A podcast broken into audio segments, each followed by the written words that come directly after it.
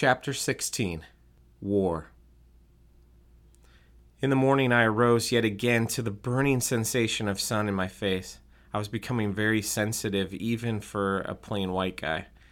I reached for the alarm clock I never have to set to check the time. I managed to sleep until 7 a.m.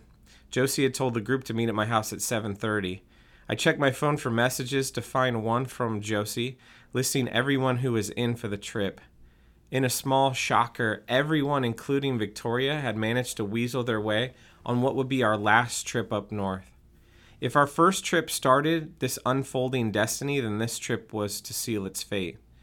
I prepared for the day like it was any other, showered, got clothes on, ate breakfast. Then I followed up the morning task with packing a few changes of clothes, my weaponry bag, and then grabbed my dad's old chainsaw. I hoped there would be some tree cutting in my future. I made sure it was filled with gasoline and I waited out on the front step for my friends. I had left a note on the fridge for my mother that would make sense to her depending on how she woke up that day. My thoughts were on what I had noticed in the bathroom mirror that morning. My body had been completely consumed by whatever pale, bluish disease was overtaking me. Only my face was left untouched, except for the heel mark on my cheek. All I could think of was that it must be some sort of infection. Josie arrived first and came bearing a gift. She pulled out of her car a big department store bag, though I couldn't tell which one, and handed it to me. I opened the bag and I pulled out a thick black leather jacket. It must have cost a small fortune. I couldn't have you fighting a war in a hoodie, Josie said with a smile. I figure if leather can protect motorcyclists, it might help you tonight. It was the sweetest gesture anyone had ever done for me, and I immediately put it on, ignoring the terrible valley heat already boiling in the morning. I was surprisingly cool. She gave me a big hug and snuggled into the coat and whispered, So it smells like me. It would be hard to smell her wonderful scent over the scent of leather, but it was a genuine effort. I wondered when she found time to buy it, but my mind was pulled away from the train of thought by others pulling in the driveway. Seth pulled in with Victoria in his car. It was a new Subaru flavor of the month from his dad's dealership. This time I knew what kind it was a stunning dark blue Tribeca sedan. In my opinion, it's one of the slickest looking cars on the market. It would seat the five of us comfortably for this last trip. I was taking the engine tour with Seth when Ava pulled in. All right, guys, the warden called me last night and he's going to help us, I warned everyone but it came as an absolute shock to the group. You could see it on their faces that I had lost my mind. There was a lot of that going around. What? Seth asked desperately. I thought you hated that guy. And how is he going to help us with a vampire problem if we can't tell him about it? Ava asked directly. Well, I don't like him. That's not the issue. He knows about the vampires now. You told him? Seth asked, surprised. He found out on his own. His ranger showed up at his cabin last night and attacked him. I continued to tell the story. Is he okay? Ava asked. He was okay when I talked to him on the phone, but the conversation ended with them trying to get into his cabin. Let's hope he made it. I took the leather jacket off and folded it over my arm. And then I said, We need all the help we can get. What's with the chainsaw? Victoria asked. Oh, crap. I forgot to tell you guys. I talked to Eddie after school yesterday, and he thinks our woman of the woods is a dryad or a nymph or something like that. I tried to relay the conversation the best I could. Victoria and Ava looked at each other and shrugged their shoulders. Josie couldn't help but laugh silently to herself. She had been in their shoes the night before. Like a mythical Greek goddess? Victoria inquired. Emphasis on mythical? She's a goddess? Seth asked, confused. Not exactly, Josie answered. She's probably a tree spirit. Yes, if it's true, then we can kill her by cutting down her tree, I exclaimed joyfully. Everyone's eyes went to the chainsaw and then back to me, and nobody commented. I know we don't know which tree is hers, but at least it's a lead. Wow, we are really crazy. I trust you, Isaac, but you can never tell any of my other friends that I agreed to this, Ava said with a smile. The rest chimed in similarly.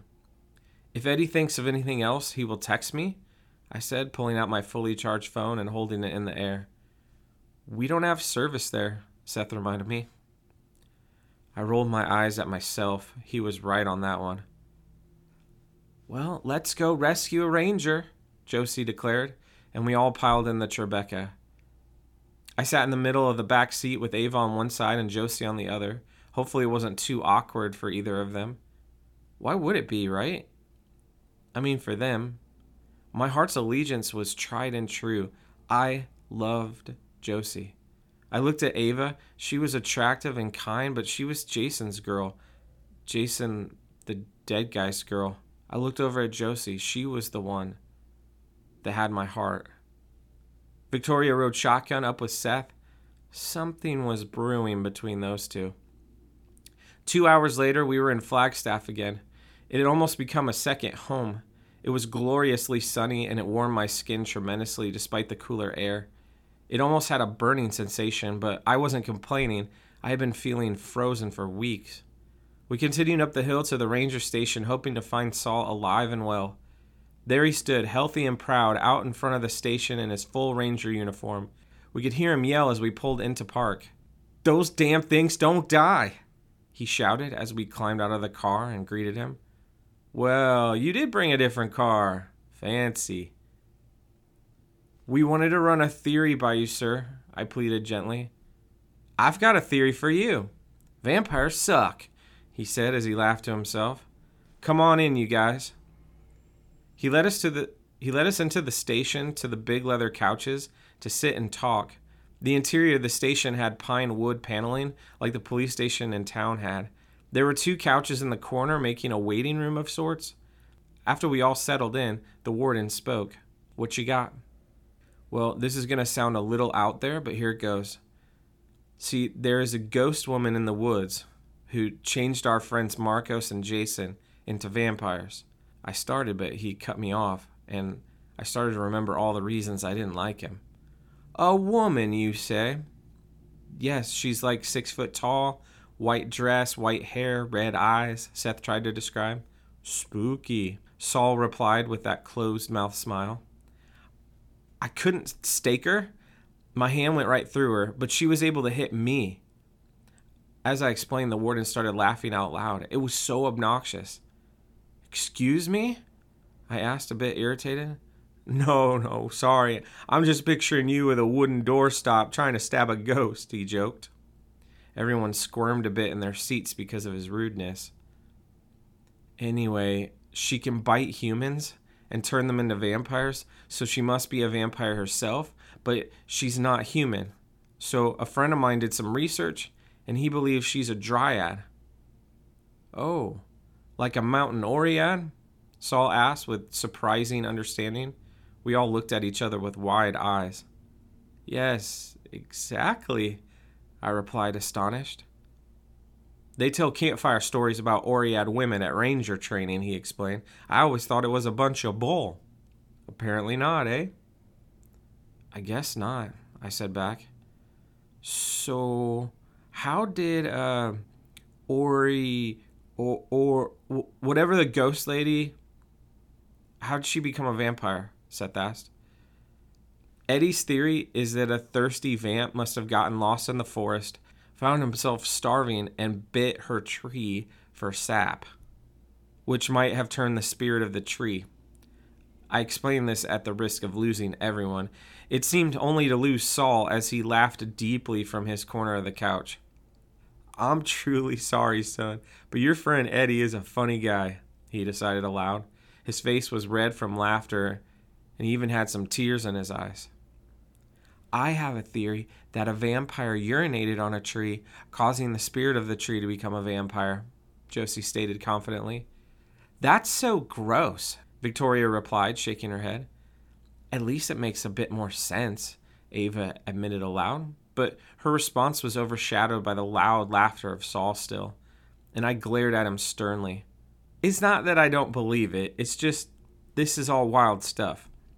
Okay, I got a question for you. Which tree is hers? I have no idea. Sure, you do. Think. Saul probed. An Oread is a pine spirit. That cuts the search down a tiny bit. No, I knew that. I just have no idea which pine. I think if we find her pine tree that her life force is connected to and cut it down, it will kill her and maybe even turn the others back to normal. Really? Ava asked.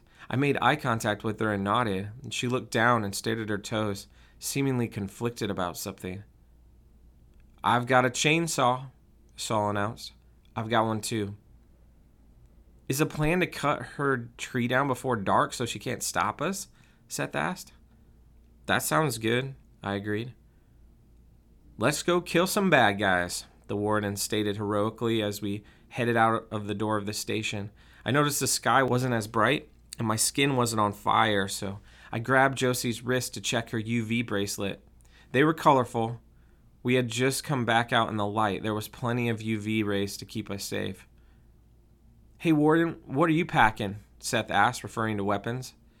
These bad boys, Saul responded by holding up his two fully loaded Glocks. Are those sporting silver bullets? Seth asked, implying the need, even though we had been over the fact that they were unnecessary. Not silver, but metal and shiny, and they hurt plenty, he responded. Anyone pack food? Josie asked. The warden answered by opening an ice chest in the back of his Jeep for all to see his food treasure trove. We got back in the Subaru, and the warden got in his brown Jeep, and he drove back down the highway a ways and pulled off at the same spot to head us to the second clearing. I was confounded that Seth needed me to point out the turnoff again. Was it really that hard to locate? We parked where we always parked. There was now a well worn trail from our tires. I checked Josie's beads again now that we were under the forest shade, but we were still in safe colors. We hoped we had all day to locate Vitala's tree and cut it down.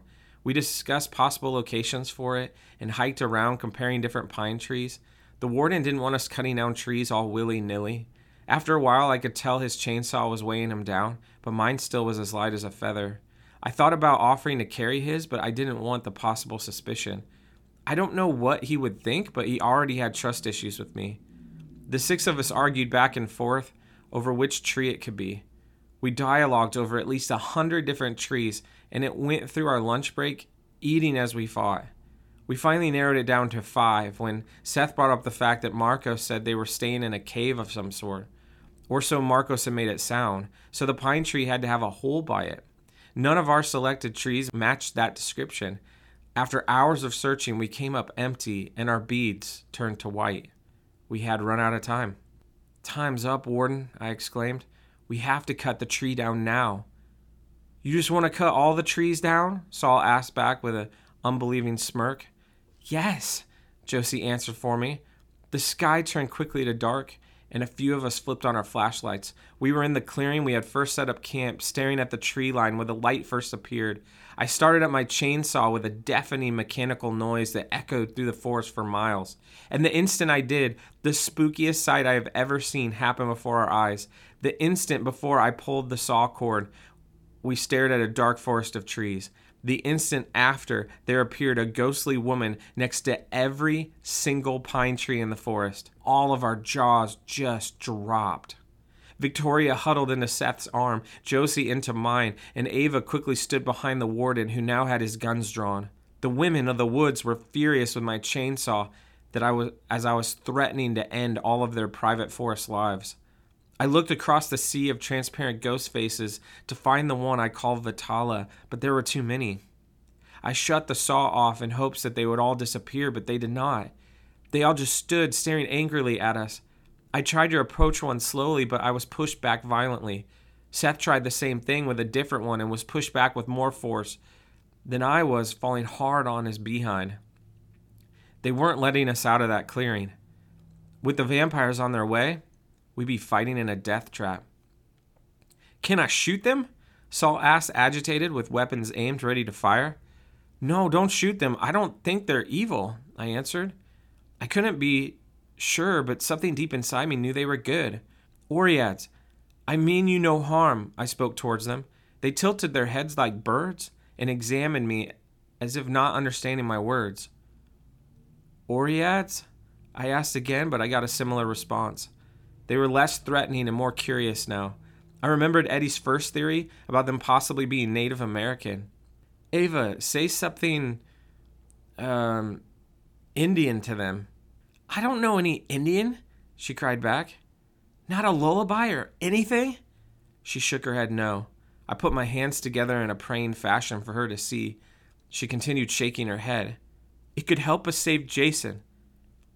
Ava started singing softly a bedtime song in her grandfather's native tongue. She wasn't Hopi, which was the tribe of the region, but I hoped it would work. The sea of Oread women looked curiously upon Ava as she sang. It did a number to calm them. I reapproached the lady who had just shoved me as Ava sang, and she shrunk back away from me each step I took. You could get the sense that they were very shy creatures.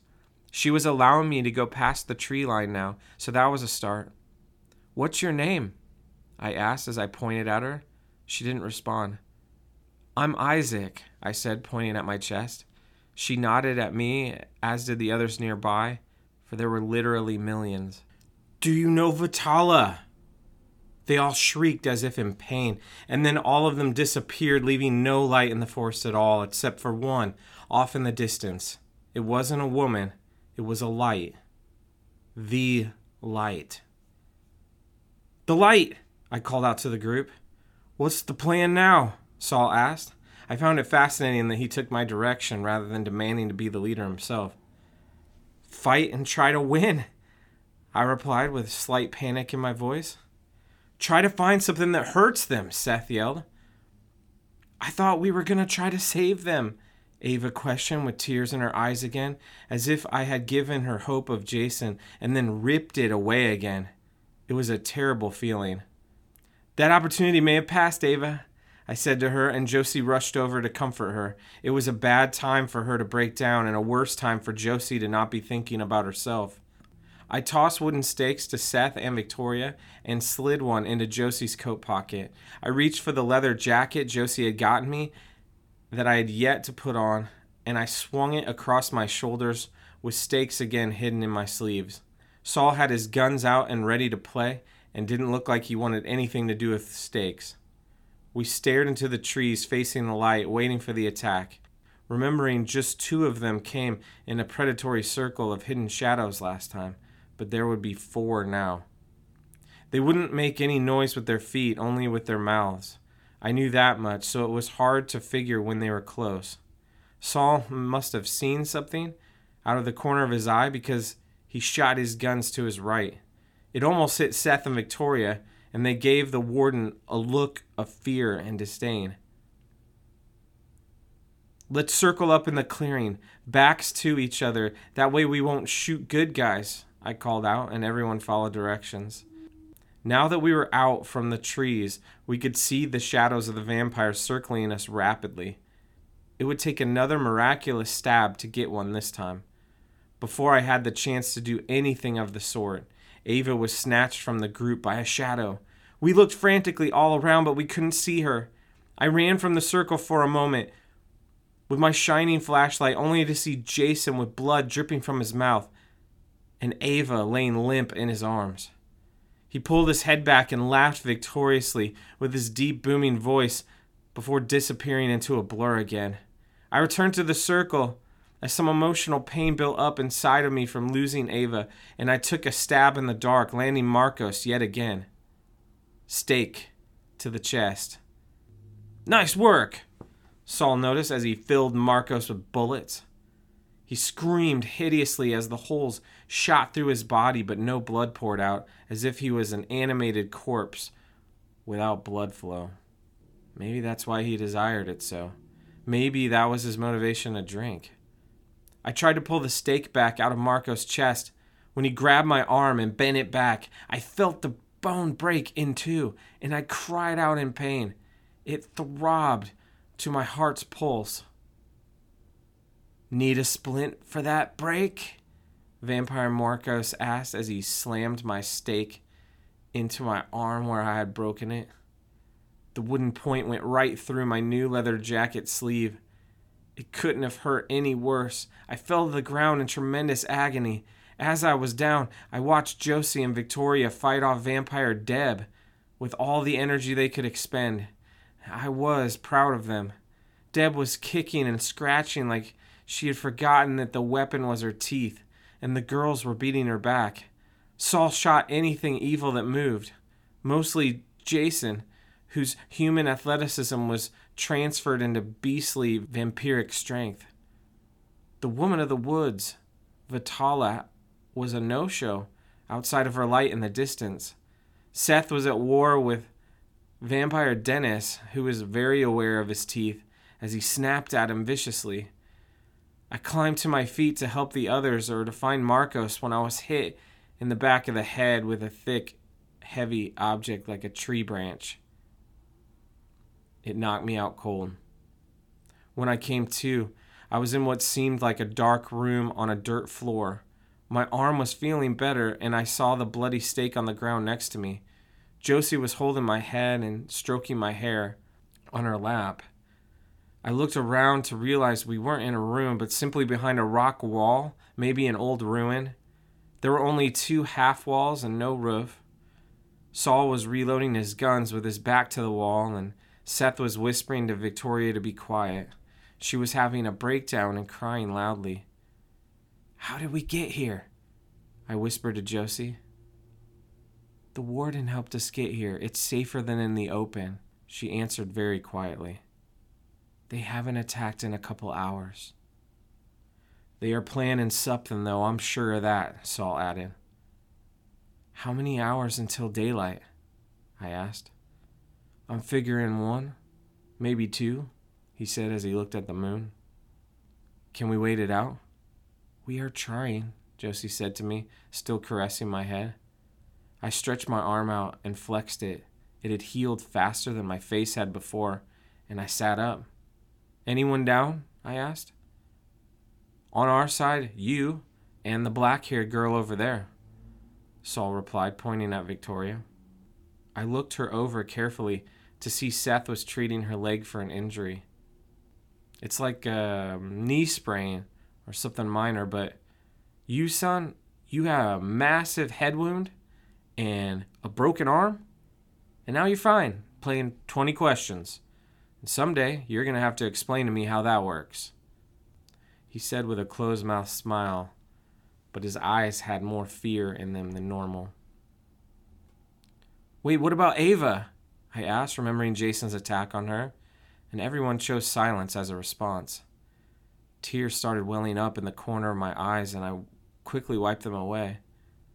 Anyone down on their side? I asked hopefully as I sat up. No, they're fine. I shot one guy 20 times in the chest, and then he broke your arm. I shot Dennis and Deb multiple times, and they seem a bit unfazed. And I completely removed one of your friend's heads with a buck knife, and he just put it back on. He replied flatly. Are you serious? Quiet down now. That last part was a lie, but the rest is true. How in the world could you cut off a man's head with a knife? He said, smiling. I'm glad that you're all better because I hear one of them. He moved his head to indicate that they were just beyond the wall behind him. But they don't make noises when they approach.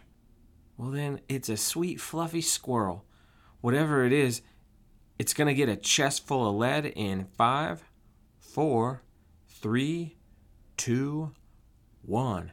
On one, he stood up tall over the wall and emptied both barrels into the night sky. And then he sat down again and nodded his head. It was the redhead.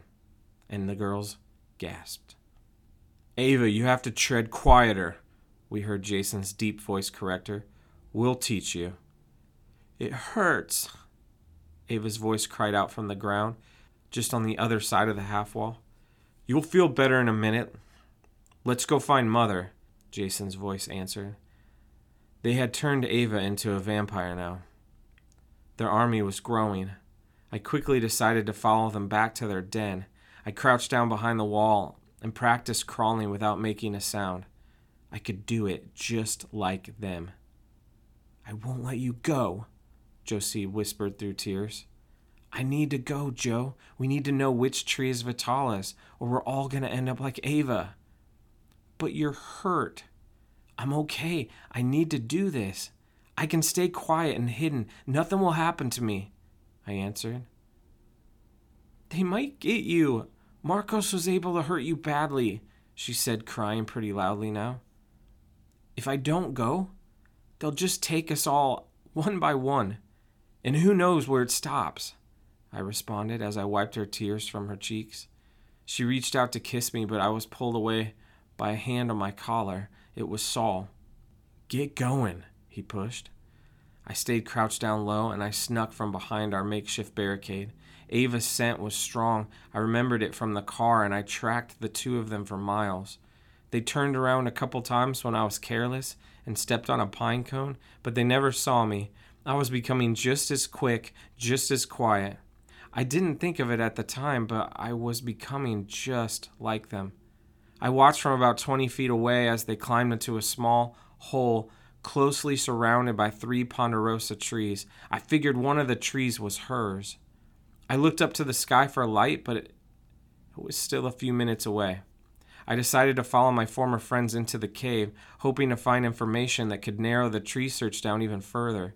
If I could locate the tree and the sun would come up, we would survive this thing. If I failed, Vitala's army would swell and the unsuspecting world could be in danger. Or at least Arizona. I waited a few minutes after Jason and Ava went under, and I made my descent. I slid into a tight cave opening and find myself dropping three feet to a hard dirt floor. I could sense that it was pitch black, but my eyes somehow adjusted.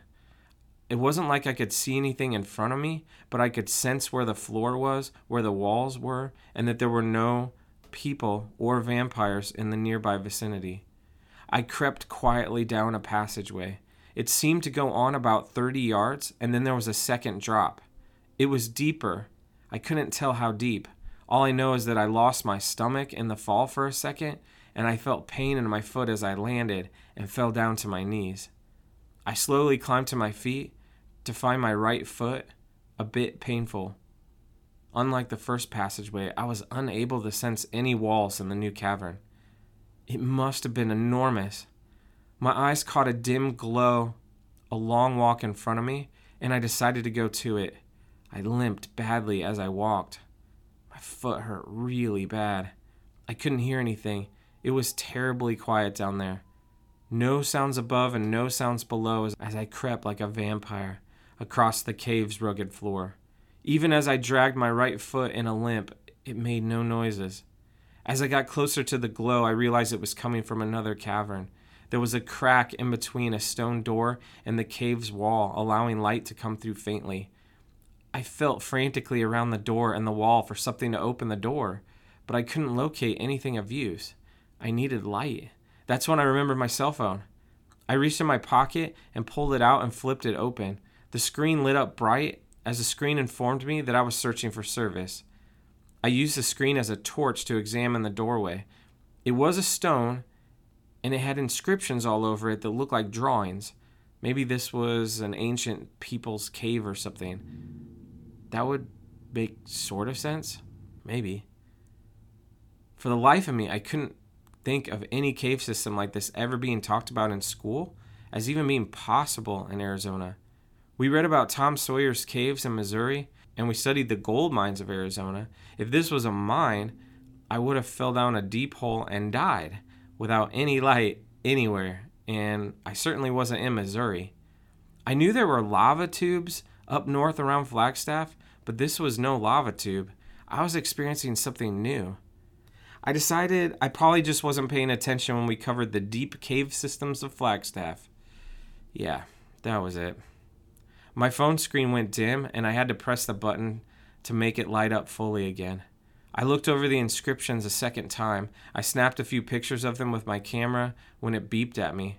I turned it over to see I had one bar of service. It was a welcome impossibility, and I quickly sent the pictures and a text explaining them to Eddie when my phone beeped again. I lost service, and I had no idea if my photo got through. I was disappointed to not get a reply from Eddie because I needed all the clues I could get. I was looking over the inscriptions again when I heard some noise on the other side of the door. I shut my phone quickly and I put it back in my pocket as I scrambled to find a corner to hide in. I was able to find something of a half boulder and I tried to get around to the far side of it as the door opened, illuminating the massive cavern I was in.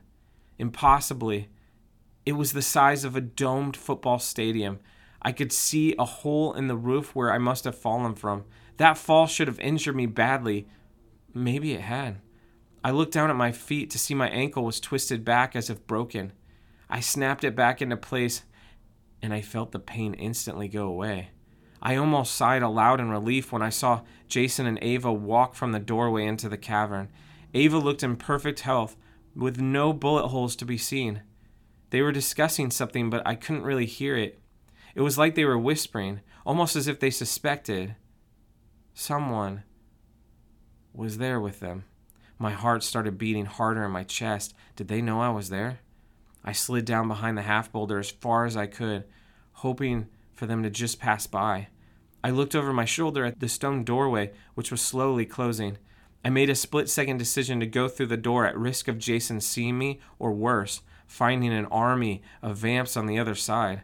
I slipped through the doorway just as it closed behind me. My eyes struggled to adjust to the light.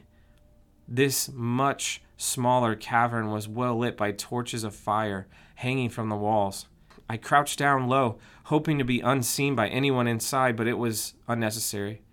I was alone. I waited there quietly for a minute, anticipating Jason coming back behind me, but it never happened. If he wasn't following me, he was headed back to my friends. I needed to be quick. There were no more inscriptions on the inside of the door.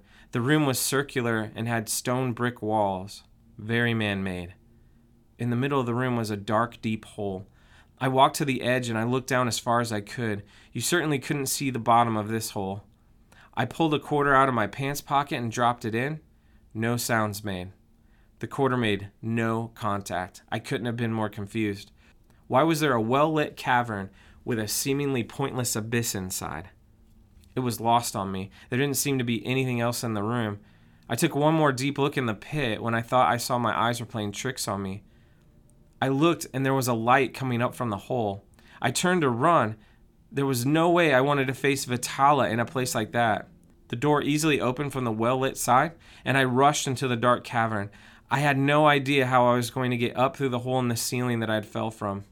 I looked around the giant room again, this time for something to climb as the door began to shut out the light. My eyes searched high and low until I spotted something as the light faded completely to black.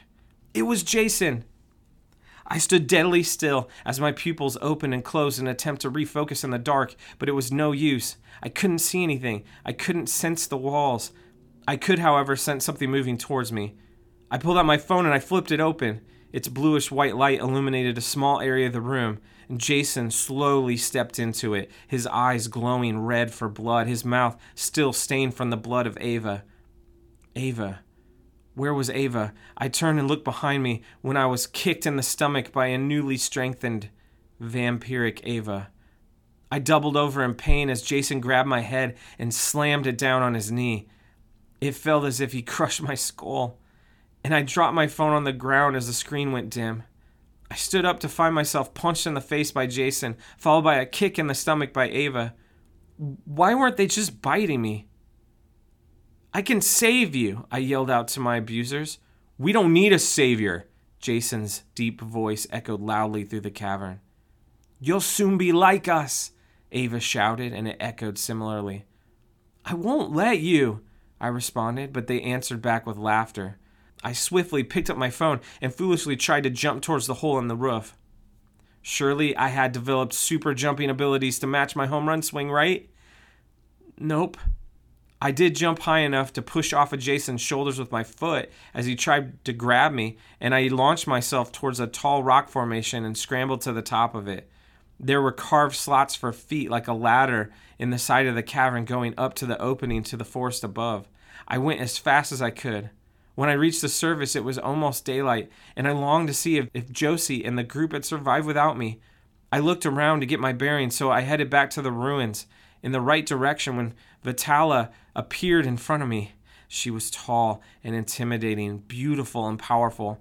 She barely resembled her forest kin anymore. She had surpassed their innocent beauty. She was dangerous. I felt a strange attraction to that. Isaac, she tried to say sweetly. My love, you have come home. I realized she must have thought that I had become a vampire too, and that I was there for some reason other than to seek out her tree. I hope she couldn't read my mind because I couldn't keep those thoughts away. At least I didn't have a chainsaw. That would have been a big giveaway. I'm not your love, I replied, standing tall in my leather jacket with a nice blood-stained hole in the sleeve. She bristled a bit and her tone changed drastically from angelic to devilish. Don't you remember? She asked. Remember what? I asked her, having more bravery than I had the right to. Don't you remember your dream? She said in a ghastly voice. You are mine now. That wasn't real, I shouted at her. Wasn't it? She snapped back. Then why are you so strong, so brave, so pale? You are almost complete. That's impossible, I cried out, fighting my trajectory. It was taking a while longer because I barely got a taste of you, but it will happen sure enough. It's like an infection and you can't stop it. She assured. Ignorantly, I took another swipe at her with a stake, this time going right through her with no recompense from her. She just faded away as the sun came up to save me. It burned my skin a little bit, but again, I preferred it to the cold I had been feeling. I marked three trees the best I could, and I made my way back to the group. We had a full day of sun to cut down our tree and get prepared for another night.